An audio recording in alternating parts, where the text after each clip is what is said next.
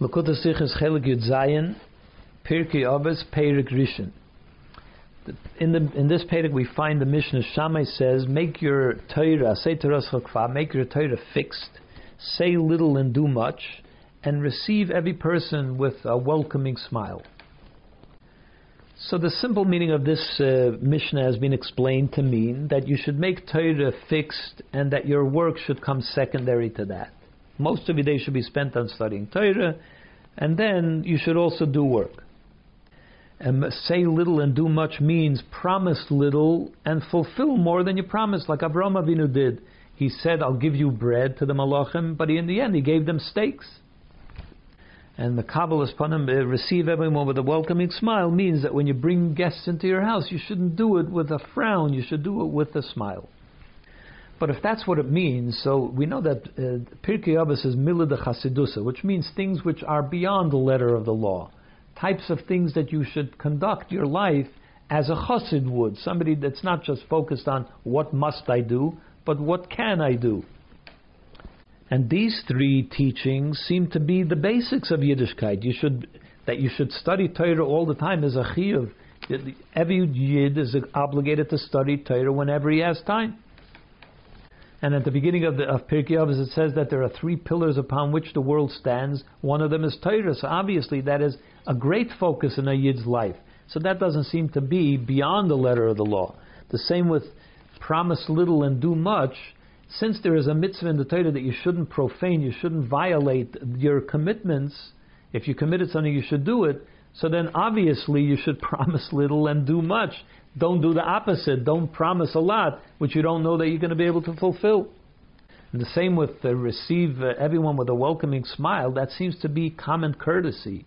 That doesn't even need, not even halacha needs to be said. That's common courtesy. That's milah de chasidusa we also have to understand what's the connection between these three statements. What, how are they connected to each other? That Shammai, who said many, many, many things over his lifetime, but these three were chosen to be put together as a flow of statements. What's the connection between them? And also, what is the connection between these three statements and Shammai himself? Why is it that he said those things? What does his saying it contribute to understanding those ideas? So even though the the explanation of the Mishnah as we gave right at the beginning was said in Avos d'Rabbi Nosson, but the Rebbe says it's okay to give other interpretations. That is actually what is required to give new and novel insights into the Torah. So the Rebbe go, goes a different direction with his explanation. This Mishnah comes in continuation to the first Mishnah in Pirkei, the second Mishnah in Pirkei Avos. There are three things it says there that there are three pillars upon which the world exists: Torah, Avodah, and Gemilas Chasadim. Torah, service of Hashem through davening or through the karbonis in the time of the Beis Mikdash, and doing acts of uh, giving kindness, which includes all mitzvahs in a general sense. So these are three pillars, but it's obvious that a person is not able to make the focus of his life of all three pillars you can make the focus only one of them. So which one should a person choose? So the truth is that every person has, uh, has the, uh, the uh, permission, the right to choose whichever one that he wants to make the focus of his life. Of course, you have to do the others as well. But what's the main focus? So Shammai comes along and he says, you should choose Torah as the main focus of your life. That should be the center of your life. And as we said, since a person has a right to choose whichever one he wants, this can only be considered milah de chasidusa. You're not obligated to do it. The mitzvahs don't. It doesn't say anywhere that you must choose Torah as the center. But he says if you want to know what's truly right, what is the best focus, that would be Torah. So now that uh, that Shammai has, has uh, instructed, advised you to choose Torah as the center of your life so one would think, since the purpose of Torah is Godel Torah Shemebeli the Maisa, the importance, the greatness of Torah is that it leads to Maisa to be able to fulfill the mitzvahs. So therefore, your study of Torah should also be focused in that way. Your main focus of studying Torah should be in to lead to the halacha. What's the bottom line? Your focus in life should be I should become a Rav that can paskin shilas, that can give rulings on matters of halacha, because that's the purpose of Torah. So, uh, so Shammai says no. Moir Ma'at. Moir is another word, it, it's found in the Gemara that's associated with what is the bottom line, what is the halacha. So Emir Ma'at, that should be a minor part of your learning Torah it should the main focus of your learning Torah is just lishma, just for the sake of learning Torah, because it's a mitzvah. Torah is not a, a path onto something else. It's not a stepping stone for some other purpose. You don't learn Torah in order to be able to be fulfill mitzvahs. Torah has its own focus. It has its own importance. So therefore, you might think, oh, okay. So since uh, he's downplaying the idea of fulfilling mitzvahs, and that's not the reason why you learn Torah. So then maybe my mitzvah should also be practiced in that way. You do as little as possible. Not that you don't do. Of course, you do the uh, the obligatory mitzvahs. Of course, you're going to do, but it's not the. You don't make a focus out of it. You don't do as much as possible. You focus on learning Torah. Mitzvahs are secondary. So Shammai says no. Harbe. You have to embrace mitzvahs. You have to try to do as many as possible. You have to do them with the full energy and the full focus and the full uh, chayas that you have. You can't dismiss mitzvahs at all. So now Shammai says, but since I've uh, I've given the advice that a person should be focused on learning Torah, and we know that in order to be, there's a very big difference in the way people, in the function of intellect, which is needed for the study of Torah, and the function of emotions. Emotions need other people. You need to focus your emotions on other people. You love something outside yourself. You fear something outside yourself. But intellect is, is, is best practiced within yourself when you're alone, when nobody's bothering you, when nobody's interfering with your life. That's when you can reach heights of intellect. So you might think, since my focus in life should be the study of Torah, then I should isolate myself from other people. I should, if somebody doesn't have something to contribute to my learning, I shouldn't be involved with them. I shouldn't interact with them. They can only disturb my learning. So Shammai says no. You should welcome everyone into your life, not just people that can help you and contribute to your Torah mitzvahs. Everyone has to be welcomed. So then the question has to come up in everyone's mind how am I able to embrace three contradictory things? On the one hand, I should be focused on learning and not for any other purpose, not even for the focus of mitzvahs, but yet I should be doing all the mitzvahs with, with great energy and focus. And the same thing when it comes to uh, to welcoming other people. Torah rejects other people being involved in your life, the study of Torah, because you can't study when other people are interfering. And yet I should be welcoming everybody into my life. How do you do all three? So the answer is because Shammai said it. The word Shammai, which means, can also be interpreted as assessing. The Shamar Chaysa, which means a, a Yid is instructed to always measure and assess the path that you take. You have to know where you're going. You have to know what are your what's the time that you have allocated to you. You have to know what are the abilities that Hashem gave you and plan accordingly and act accordingly. So Shammai says, if you assess the, those things, you will find that Hashem has given you the ability to do all three. He has given you the power and the ability to do all three. So to understand it a little deeper, we find an interesting common denominator between all of these three things that that Shammai said.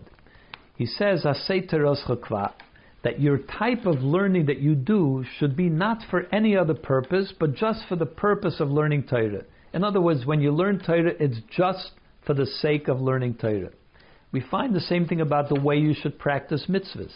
When you do a mitzvah, some people could do a mitzvah, for instance, because in order to be able to be successful in learning Torah, you have to do mitzvahs too, because otherwise our sages tell us somebody that says, I have only Torah and I don't focus on mitzvahs really doesn't have Torah either. But since I don't want to be a failure in Torah, so I do mitzvahs also, so that my Torah will be successful. Then you're not doing mitzvahs for their own sake, you're doing mitzvahs for the sake of Torah.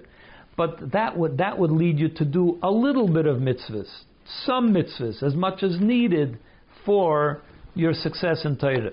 But Shammai says, um, Asay harbe, do a lot of mitzvahs, which means you're not doing it in order to be successful in Torah. You're doing it only for the sake of mitzvahs. So we have also here that the way Shammai tells us to do mitzvahs is for the sake of mitzvahs, for the holiness of mitzvahs, because that connects us to Hashem. That is what the that Hashem commanded us to do the mitzvahs. That's why we do it. And the same is also to receive everyone and welcome everyone. If you were to say that you welcome everyone because there's a mitzvah of Ahavas Yisrael, that wouldn't be considered Milad de Chasidusa. So Shammai says you should receive everyone with Seva Panim Yafes because that in itself is a focus.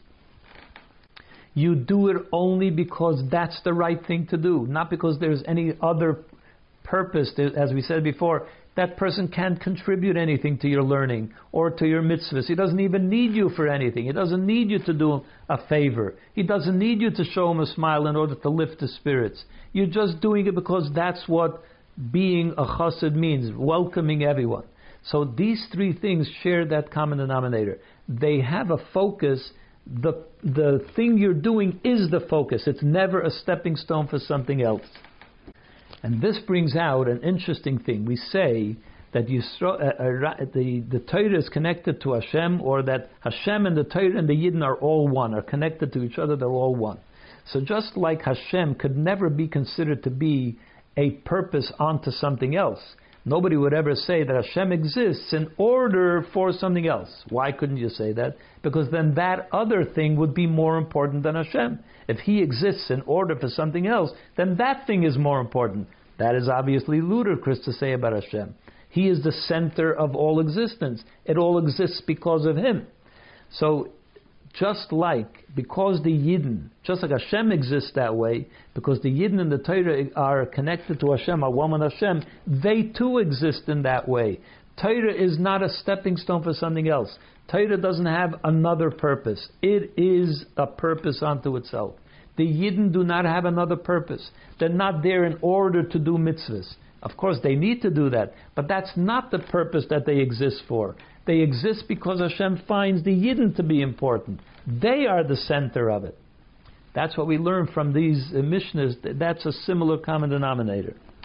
However, to truly comprehend this and to truly get this, that will happen only after Mashiach comes, when we see the truth of every existence. But now, unfortunately, we don't see the importance of Yidden unto themselves, and we assess people, we look at people only in the way that they function in the way that they contribute. What can this person do?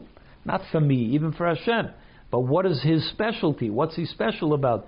If all Yidden were equal in this fact, that all Yidden are exactly the same, we don't need them for any other purpose, just to, to be Yidden, then all everyone would be the same. They, they're not there for con- contributing anything, so then they could also be exactly the same as each other. But since before Mashiach we don't see the central theme of a Yid, which is that he exists for himself, for his own purpose, just to be, therefore there has to be different types of Yidden. There have to be Yidden that are focused on Torah, there have to be Yidden that are focused on mitzvahs. Everyone has a different way that he could contribute. Which explains that Shammai is the one that says this, because we know that in time of Mashiach, the halacha will be like Shammai in today's day and age, it's taka true that it's very hard to live up to this kind of lifestyle that Shammai expects in this Mishnah because they're very contradictory. And you could reach it in some level. You can uh, try to do your best in that, but we'll never reach the perfection of that until Mashiach comes. At which time the halacha will be like Beis Shammai, and then we will be able to fulfill it truly and fully. But since all of our whatever we receive in the time of Mashiach is all based on our avodah today. Therefore, we must do our best to do it today too, so that we can merit to have it fully exposed to us in the time of Mashiach. And when a person shows does all of this, including welcoming everyone, then Hashem showers us with His smile as well, and He gives us a good life until the uh, eternal life which will come in the time of Mashiach.